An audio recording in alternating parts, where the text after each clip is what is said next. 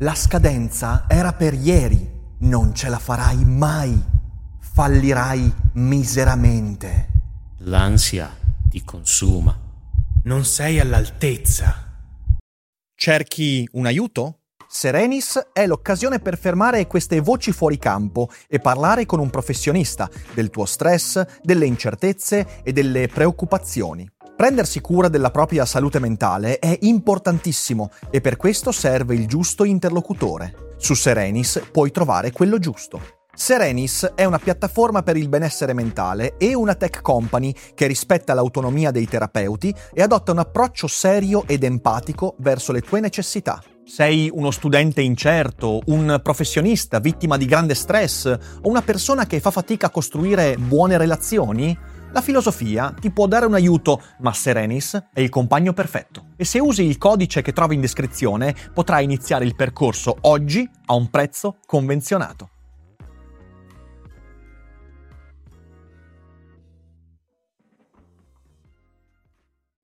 Libri, serie tv, film, videogiochi, siamo circondati, serve una guida nel rumore imperante e allora eccoci qui con i preferiti del mese in cui vi dico cosa ho letto, visto e giocato, che mi è piaciuto e su cui ho qualcosa da dire. Come sempre, dopo la sigla! Uno spettro si aggira per il web. Lo spettro di Daily Cogito. Zombie, siete avvertiti.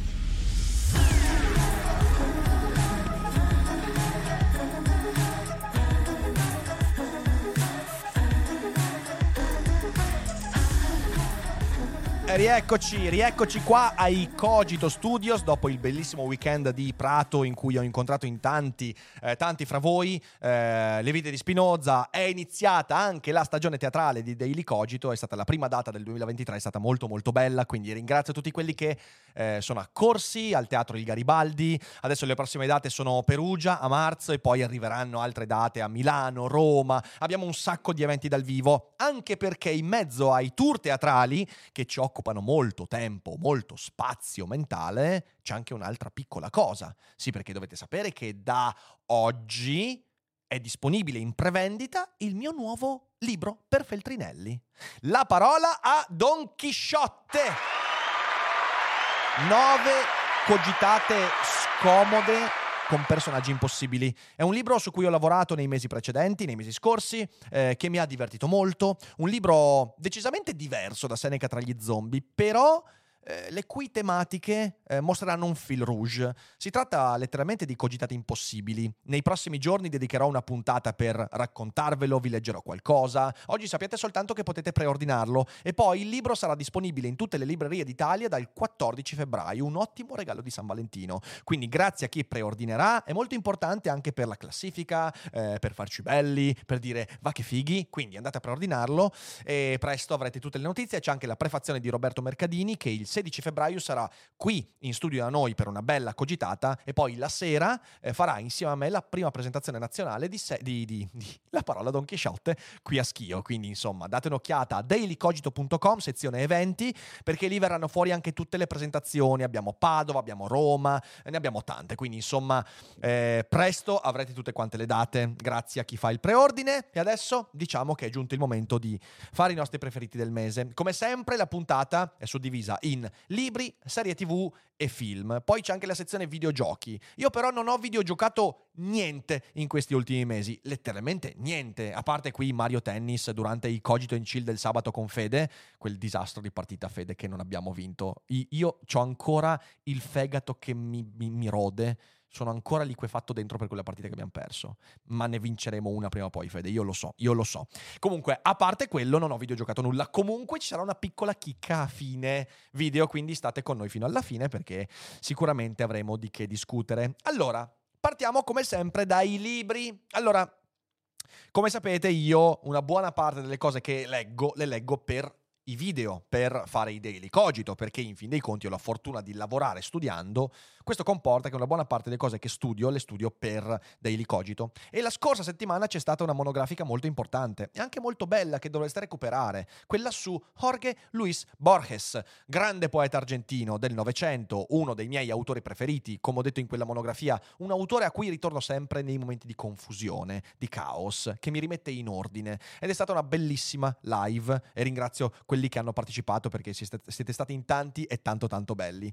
E rileggendo le cose di Borges per la monografica, eh, c'è stato un testo in particolare che era molto tempo che non rileggevo e che in realtà in qualche modo viene sempre sottovalutato di Borges. Ricordiamoci che questo era non solo un poeta, non solo un eh, grande scrittore, ma era anche un saggista di primissimo livello, eh, un filosofo. E uno dei suoi testi più belli, sottovalutatissimo, è Nove saggi danteschi. Questo è un libro che non dovrebbe essere letto soltanto da chi ama Dante o Borges, ma da chi ama avere il genio che ti permette di capire meglio qualcosa che tu hai letto, ma vedendo un significato a cui tu non puoi accedere perché non sei un genio. Borges era un genio, un genio assoluto della letteratura e ognuno di quei saggi, io vi giuro, vi aprirà la testa, comunque, come ero di fronte alla Divina Commedia di Dante. Non solo in realtà all'opera dantesca, perché è saggi danteschi che parlano principalmente della Divina Commedia, ma poi anche di tante altre opere. E rileggendolo mi sono ricordato della grandezza di questo autore, anche ovviamente della commedia, e di quanto sia meraviglioso leggere tra le righe eh, leggere oltre le righe, vedere le connessioni, perché in fin dei conti la creatività è quella roba lì. La creatività non è creare qualcosa di bello, anche, ma è soprattutto creare connessioni che gli altri non vedono. E i nove saggi danteschi sono un esempio perfetto di questo. E ve lo consiglio veramente, anche perché può essere un ottimo modo per introdursi a quel tipo di letteratura colta, magari essendo profani, di nuovo, magari bisogna averla letta, avere almeno in mente cos'è la commedia, magari aver letto qualcosa di Borges, magari non è il primo libro di, di Borges da leggere, però è veramente un testo straordinario che mi ha stimolato tantissimo proprio durante quella monografia. Il capitolo sul paradiso, Dante e Beatrice, è qualcosa di fenomenale. L'ho letto anche nella monografia che vi consiglio di recuperare e, ed è commovente, è veramente commovente. La letteratura può raggiungere delle vette incredibili e quel libro lì ne è la perfetta rappresentazione. Quindi, primo consiglio di oggi. Poi, un altro libro che ho riletto in parte, ovviamente non tutto, per un video di qualche settimana fa, il video su ChatGPT e GPT-3. Sto parlando della guida galattica per autostoppisti di Douglas Adams. Eh, l'ho riletto perché mi sono letto le parti che mi servivano per il video, ma poi in realtà durante una sera, qualche giorno prima della live, eh, mi sono fermato lì a leggerlo tre ore senza averlo programmato, fino a notte fonda l'ho letto e mi ha ricordato quanto io abbia amato quel libro. Perché vedete, eh, la guida galattica per autostoppisti, che in parte è stata rovinata dal film, che, che, è un bel film, ma in realtà ha convinto un sacco di persone a non leggere il libro perché, vabbè, cosa vuoi che sia? Se è una commedia fantascientifica, il film sicuramente mi restituisce. In realtà no. In realtà il libro, a parte che è molto, mo, c'è tantissima roba in più rispetto al film, ok? Beh, tanto, anche perché sono cinque libri, tutti insieme, il più bello è Il ristorante alla fine dell'universo, che è veramente un'opera spaziale ogni di, eh, da ogni punto di vista, però il film l'ha un po' rovinata perché ha convinto un sacco di gente a dire ok, è un'opera divertente e posso tranquillamente zomparmela. Non fatelo. Non fatelo proprio perché è divertente. Perché trovare un libro che sia veramente di grande intrattenimento, intelligente e acuto nelle critiche che pone, nelle critiche alla società, all'essere umano, alla cultura, ai pregiudizi, e con una tale esplosione di fantasia che riesce anche a dirti qualcosa di concreto su come siamo fatti, ecco, è veramente una rarità. Io esorto anche le persone giovani che magari sono spaventate perché eh, tutti e cinque i libri sono un bel tomo, insomma, importante, magari sono spaventati. Leggetevela la guida galattica per autostoppisti, perché potrebbe veramente essere uno di quei libri che vi fa entrare, che vi fa fare il primo passo nella letteratura, quella importante. E non sembra importante perché qui in Italia siamo tutti malati di intellettualismo e pensiamo che la fantascienza, quella poi divertente, sia roba minore. È un'opera straordinaria. È a livello del grande Calvino. Siamo a livelli di letteratura importante. Quindi leggetevela, amatela, non ve ne pentirete e poi vi darà un sacco di idee, pensieri che miglioreranno le vostre conversazioni con gli altri. A me è capitato questo. La guida galattica mi ha dato un sacco di spunti, anche umoristici, meravigliosi per intrattenermi con gli altri. Quindi è un libro che dà tanto e, e io lo amo infinitamente. Un giorno su quello voglio farci veramente una monografica perché merita. Terzo libro di oggi è un'altra rilettura, per me è stato un periodo di riletture soprattutto questo, ed è La voce del padrone di Lem. Anche lì l'ho citato qualche, anzi forse nella prima puntata di questo 2023 Ehm, è un libro che io in realtà ho riletto più volte, però è un libro che ogni volta che rileggo mi dà qualcosa. Ehm, la voce del padrone è un romanzo di Stanislav Lem, che io sapete è uno dei miei autori preferiti perché è l'autore di Solaris, che è un libro che ho citato poco nella mia vita. E, ehm, la voce del padrone è un libro molto strano perché eh, è un libro che parla della missione voce del padrone, ovvero la missione di uno stuolo di scienziati per decifrare un segnale proveniente, eh, un segnale neutrinico proveniente dalla, da, da, da, da, oltre la galassia. Questo segnale è palesemente artificiale perché si ripete ogni 14 ore e via dicendo, e quindi è il resoconto di questo progetto voce del padrone. Il libro, detto così, sembra quasi noioso. E attenzione, in alcuni momenti può addirittura sembrare noioso, ma è un coacervo di perle preziose, filosofiche, che hanno a che fare con la psicologia, con la filosofia del linguaggio, con l'epistemologia, eh, con, con, con tantissime parti della nostra cultura. E mi sembra che sia il libro in cui Lem ha messo tutte le idee che ha espresso negli altri romanzi, però all'interno di un libro che è molto più umano di tutti gli altri.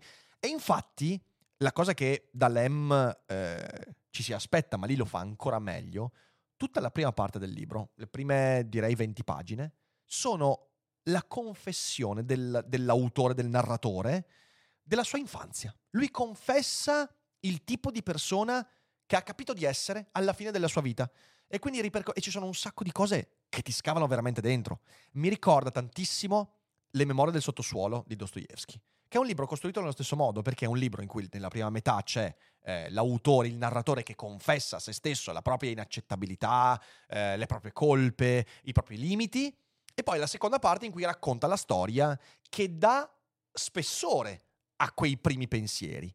La voce del padrone è esattamente la stessa cosa. Non posso non immaginare che Lem in qualche modo avesse in mente proprio il libro di Dostoevsky scrivendo questo libro. È un libro importante, La voce del padrone. E non è un libro di facile accesso, ve lo dico. Non è un libro che ti leggi nei ritagli di tempo, perché è densissimo di pensieri, di, eh, di, di riflessioni. Però è un libro che può dare tanto. Soprattutto se avete già letto e amato Solaris, questo potrebbe essere veramente un second step in questo autore che non vi lascerà indifferenti. Poi magari non vi piace, ma comunque qualcosa vi avrà lasciato. Bellissimo. Tentate la lettura. Il quarto libro di oggi è un libro eh, che voglio introdurvi con una lettura. Eh, quindi prendo la lettura che dice così. Il lento procedere del vaporetto attraverso la notte era come il passaggio di un pensiero coerente attraverso il subconscio sui due lati, con l'acqua nera come pece fino al ginocchio, si levavano gli enormi stipi intagliati di scuri palazzi ricolmi di tesori insondabili, oro con ogni probabilità, a giudicare dal bagliore giallo, un tenue bagliore elettrico che trapelava di tanto in tanto da qualche fessura delle imposte. L'atmosfera complessiva aveva qualcosa di mitologico, anzi di ciclopico, per essere precisi. Ero entrato in quell'infinito che contemplavo dai gradini della stazione e ora avanzavo tra i corpi dei suoi abitanti. Passavo davanti al capannello di ciclopi assopiti che ogni tanto, nell'acqua nera che li cingeva, alzavano e poi abbassavano una palpebra. Questo è Fondamenta degli incurabili di Josif Brodsky, autore che ho già citato eh, durante uno degli ultimi preferiti del mese, ma con un altro libro, eh, ovvero Fuga da Bisanzio, che è un altro libro straordinario. Fondamenta degli incurabili è eh, forse il libro più famoso di Brodsky. È famoso perché ovviamente parla di Venezia e quindi ha avuto una certa risonanza in Italia. eh, ed è un libro straordinario, intanto per l'incontro fra prosa e poesia, cioè quello che vi ho detto che sembra una poesia, in realtà il libro è in prosa ed è tutto così. Eh, è una lezione di linguaggio, è una lezione di eh, come trovare gli aggettivi, dei sinonimi, dei giochi di parole, degli incastri linguistici capolavoro stilistico, veramente capolavoro stilistico, che mi ha fatto amare Venezia, a me, che poi Venezia insomma sta anche un po' sulle balle per tanti motivi che un giorno spiegherò, ehm, però è un libro veramente incredibile. Brodsky poi è un poeta russo, è stato un dissidente, ha avuto una storia particolare, premio Nobel, ha scritto tantissimi libri molto molto belli, ma questo è un libro incredibile perché riesce a restituirti la, quella magia di Venezia che neanche la Venezia di oggi riesce a restituirti, perché oggi la Venezia che è una bomboniera per innamorati, eh, quella città del, del, del, del, turismo e via dicendo, non riesce più a restituire quel, quel gotico che fa parte della sua anima, quel gotico, c'è anche il sentiero gotico a Venezia che è bellissimo, è il più bel sentiero che possiate fare, se lo fate poi di sera o di notte vi cagate addosso. Per mesi, io l'ho fatto è stata un'esperienza incredibile, eh, però la Venezia che visiterete oggi, che visitate oggi, non riesce più purtroppo per tanti motivi a restituirti quell'atmosfera che in Fondamenta degli Incurabili vivrete in modo veramente abissale. Straordinario testo, leggetelo, è anche breve, ma è comunque densissimo, quindi non sembrerà breve, ma è una poesia su Venezia come poche altre qualcuno ha scritto intorno a una città che ama. Bellissima, leggetela. Hiring for your small business? If you're not looking for professionals on LinkedIn, you're looking in the wrong place. That's like looking for your car keys in a fish tank. LinkedIn helps you hire professionals you can't find anywhere else, even those who aren't actively searching for a new job but might be open to the perfect role. In a given month, over 70% of LinkedIn users don't even visit other leading job sites. So start looking in the right place. With LinkedIn, you can hire professionals like a professional. Post your free job on linkedin.com slash spoken today. E quindi questi erano i libri. Piccola postilla. Visto che me lo chiedete in tantissimi, lo dico qua, una volta per tutte, mi chiedete del Kindle Scribe, ormai lo sto utilizzando da un paio di mesi, sono contentissimo e in effetti tutti i libri che ho citato li ho letti dal Kindle Scribe, non solo perché io sono un grande lettore di ebook, ormai da anni, io il primo Kindle ce l'ho avuto nel 2012, 13 forse, eh, quindi ormai sono qua, 10 anni che sono eh, utente Kindle, eh, però ovviamente, come sapete, insomma, ne ho parlato anche nei preferiti eh, di, di, eh, di, fi, di, dicembre scorso, nei, nei, top e flop 2022, eh, questo è uno strumento che mi permette anche di scrivere, prendere appunti ed è veramente, veramente eccezionale. Lo sto utilizzando tantissimo. Eh, quindi se state pensando di prendere un eh, ebook eh, che sia però anche ehm, un, un, modo per prendere appunti, questo è veramente straordinario, straordinario. Magari un giorno ne parlo anche in modo più approfondito, ma insomma direi di chiuderla qua. Passiamo alle serie TV. Ne ho viste un bel po' durante le vacanze e ho recuperato un po' di cose che avevo in mente da tempo.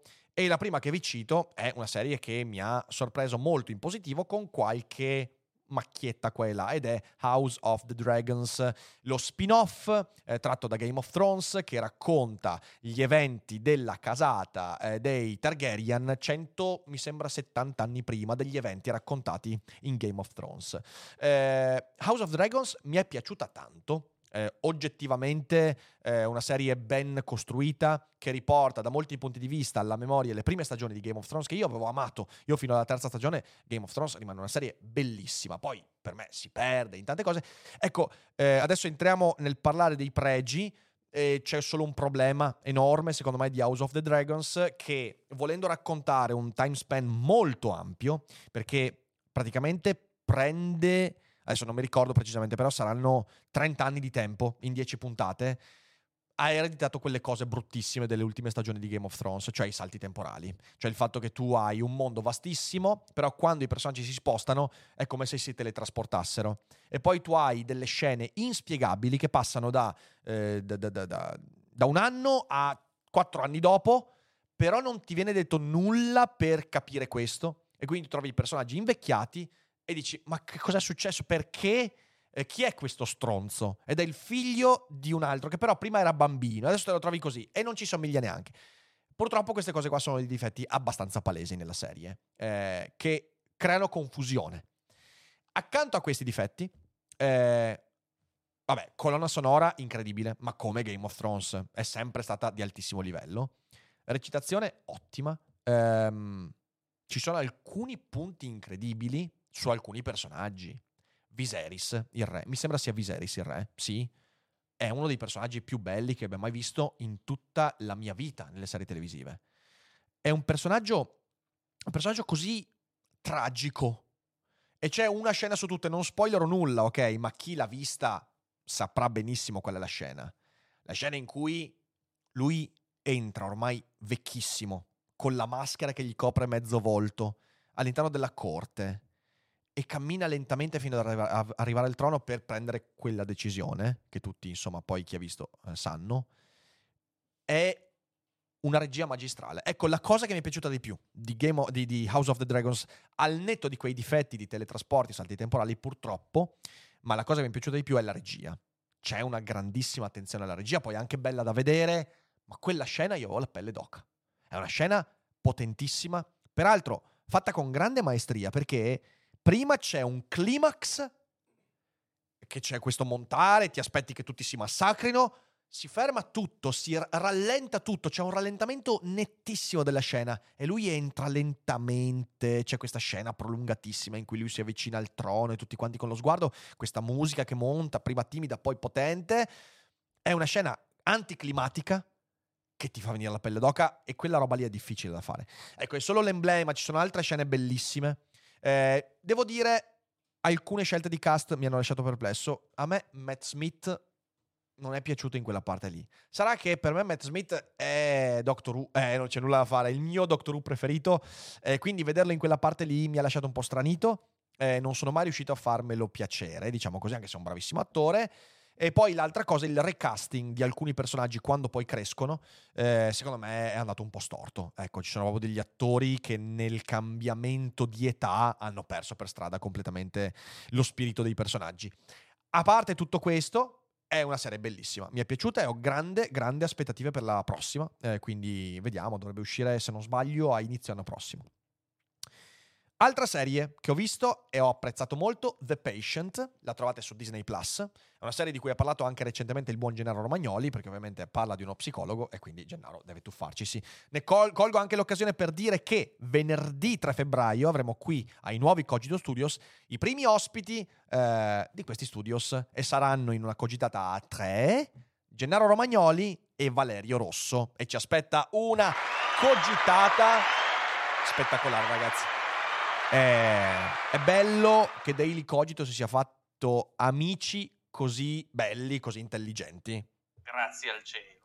Quindi, a questo punto, eh, passiamo alla serie The Patient Disney Plus, la storia peraltro con uno straordinario eh, Steve Carell, eh, che è un attore incredibile quando si tratta di ruoli drammatici, per quanto sia molto bravo, insomma, sì, Michael Scott, ma come eh, attore drammatico è pazzesco. Eh, racconta la storia di uno psicologo ebreo che viene rapito da un suo paziente eh, che si rivela essere un serial killer. E questo paziente lo rinchiude nella, in una stanza della casa, la casa è in mezzo alla campagna, e, e cerca di farsi curare. Solo che questo paziente non poteva dirgli tutto quando eh, lui era nel suo studio, perché ovviamente rischiava di essere denunciato, e quindi lo rapisce. E prova a farsi fare questa terapia domiciliare un po' strana. Una serie molto particolare perché ha tanti elementi che non ti fanno veramente capire dove andrà a parare fino alla fine. E infatti per me è stato molto sorprendente il finale. Eh, non vi dico nulla, ovviamente, però ve la consiglio perché secondo me tratta alcuni temi del transfert, eh, del ruolo terapeuta-paziente eh, e anche altri temi. Il tema più forte secondo me è quello del rapporto padre-figlio e vedrete eh, perché eh, vedendo la serie ehm, e raggiunge anche dei livelli di drammaticità veramente elevati. Quindi consigliatissima, veramente molto bella. La terza serie TV è sempre di Disney Plus ed è The Dropout. È la storia di Theranos, ovvero la startup della Silicon Valley creata da Elizabeth Holmes, eh, che era una psicotica pazza che però aveva convinto un sacco di gente a dare miliardi di dollari per sostenere un prodotto che in realtà non era mai esistito. E il prodotto era eh, questa macchina Edison, è una storia vera, evidentemente, se avete sentito insomma qualche, qualche, mese fa Elizabeth Holmes è stata condannata a 11 anni di carcere, eh, mentre Sanni Balluani, che era il suo amante e CFO, è stato condannato a 13 anni di carcere. Eh, per quella che di fatto è stata la truffa più, più, più, più, incredibile della storia della Silicon Valley. E dicevo, Elizabeth Holmes eh, è questa psicotica che io quando vedevo ancora prima della condanna in tv, eh, interviste via dicendo, mi metteva sempre questa angoscia incredibile, mi chiedevo come cazzo avete fatto a dargli tutti quei soldi. Ho delle spiegazioni da dare, ve le darò in un daily cogito che farò a riguardo, perché cadiamo così facilmente nella rete degli psicotici. Ehm, è una serie che ricostruisce in modo molto fedele gli avvenimenti, eh, calca bene il punto sulla, eh, sulla psicosi di questa ragazza, eh, che forse era anche un effective altruist, mi viene da dire. Eh, però è molto interessante, guardatela, eh, vi racconterà bene. Forse, ecco, l'unico difetto è che poteva durare 4 puntate in meno. Dura 10 puntate, 9 puntate, poteva durarne 5, poteva essere una miniserie. La tirano un po' lunga su alcune cose poco importanti e poco interessanti. Queste sono quelle che ho visto e che vi consiglio. Ne sto vedendo una che io vi consiglio comunque perché siamo eh, a fine della prima stagione, però già vi dico che merita molto, ed è Six Feet Under. È una serie di più di vent'anni fa, perché è del 2000-2001, quindi è una delle serie pionieristiche di questo nuovo momento di narrativa televisiva, ehm, ed è una serie tv che racconta le vicende di una famiglia che sta a capo di eh, un'azienda di pompe funebri eh, e quindi que- questa azienda di famiglia perde il padre, è proprio uh, la cosa che mh, apre la serie, muore il, il, patriarca e i figli si trovano a dover gestire questa cosa qua. È una serie che parla molto evidentemente della morte, e ne parla in modo originale e io in alcuni aspetti ritrovo il modo con cui Scrubs parlava della morte. È anche lì molto interessante perché credo che la televisione, in, la, la serialità televisiva, in quegli anni abbia affrontato con coraggio il tema della morte in alcune serie tv, appunto Scrubs,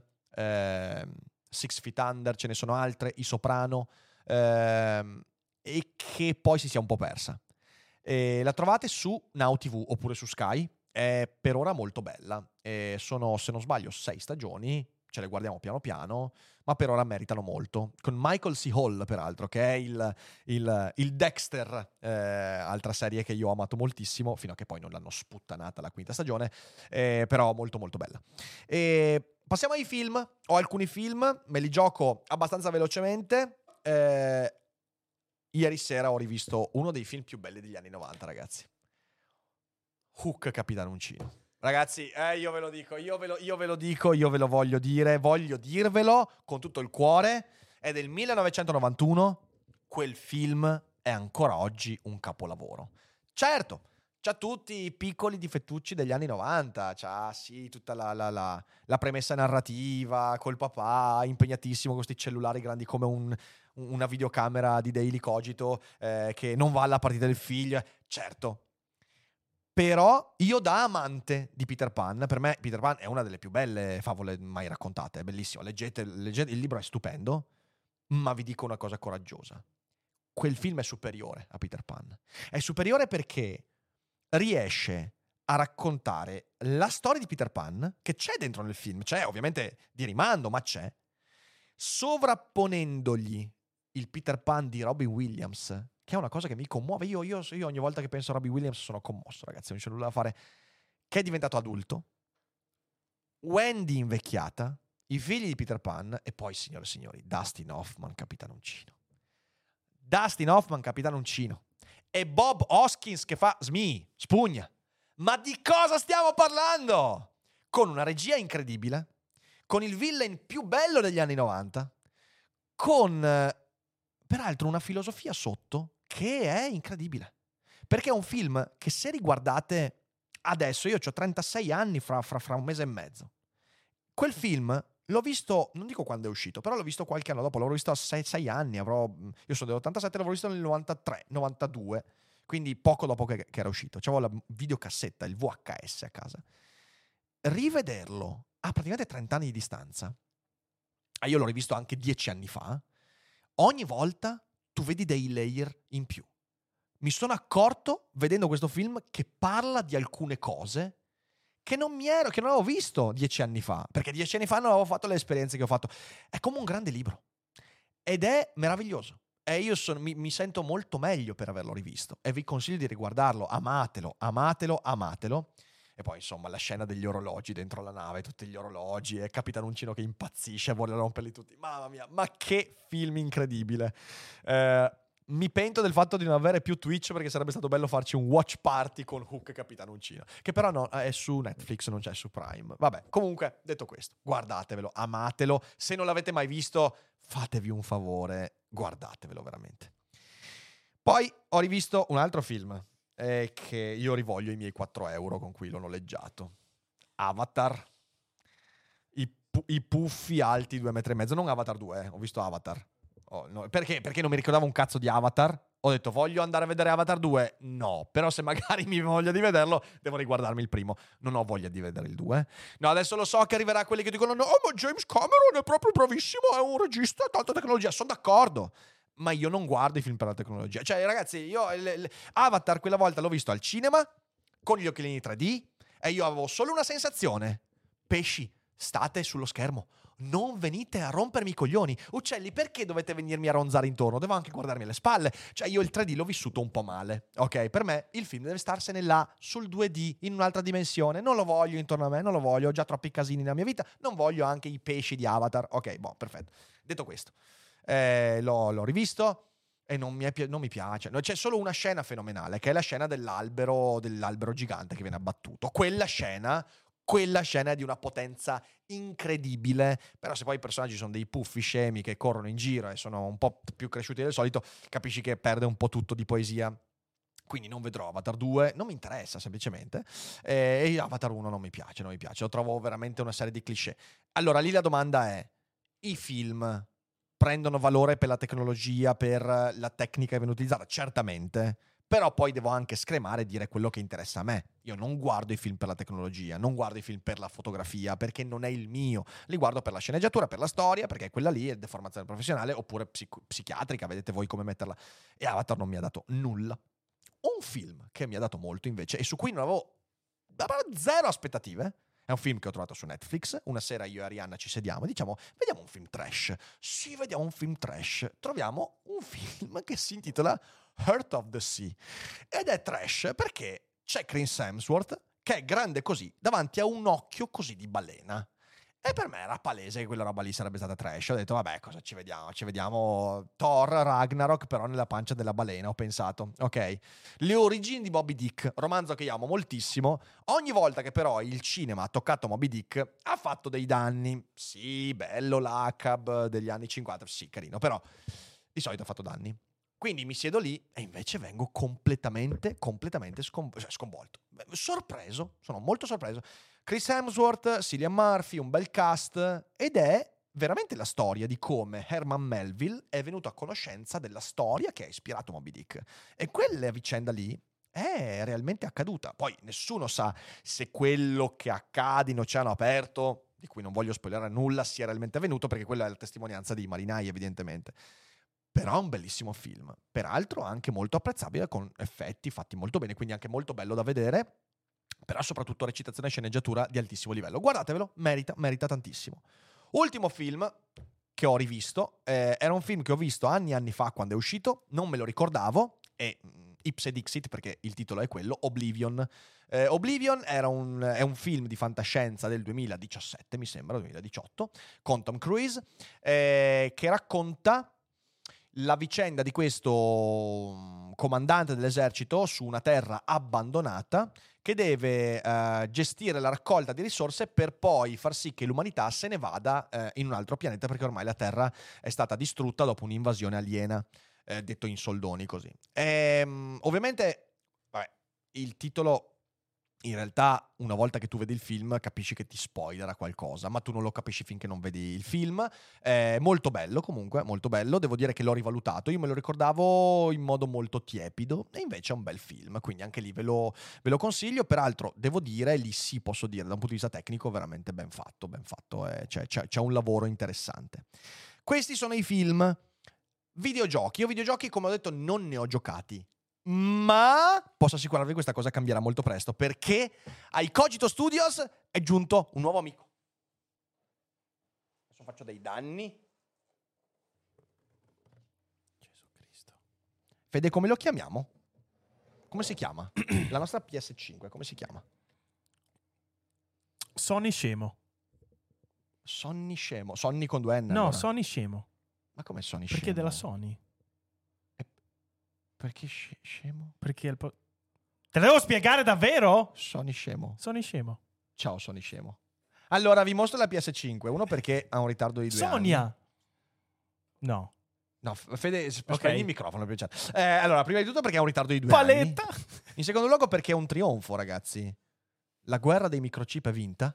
cioè, se, se i microchip riescono ad arrivare dentro strumenti di puro intrattenimento, vuol dire che la guerra dei microchip ormai è vinta. Ed è un, è un buon segno. Ma poi la cosa veramente importante è che ci giocheremo. Per esempio, questo sabato, che è sabato 4, noi nel pomeriggio, dalle 15, faremo una bella giocata su Bloodborne. Faremo Bloodborne in live qui su YouTube, che è una cosa che voglio fare da, da tantissimo tempo e adesso lo faremo, adesso lo faremo, e quindi siateci. Dopodiché, grazie a questo gioiellino, giocheremo anche insieme in live a Hogwarts Legacy e quindi vedremo questo gioco, quanto varrà la pena di essere giocato.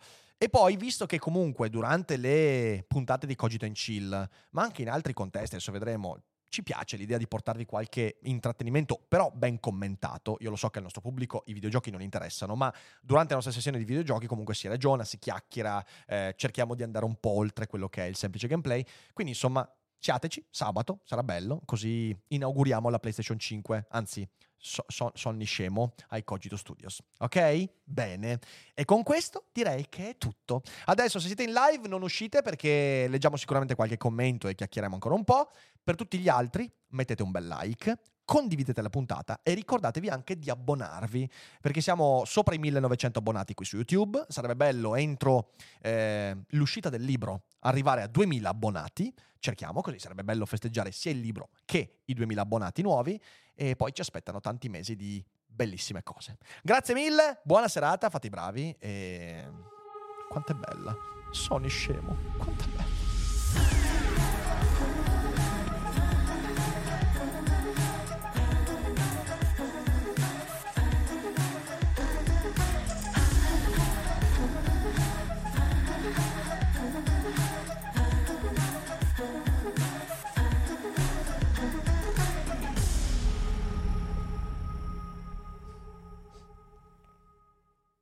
E ora un consiglio dal Voice Network.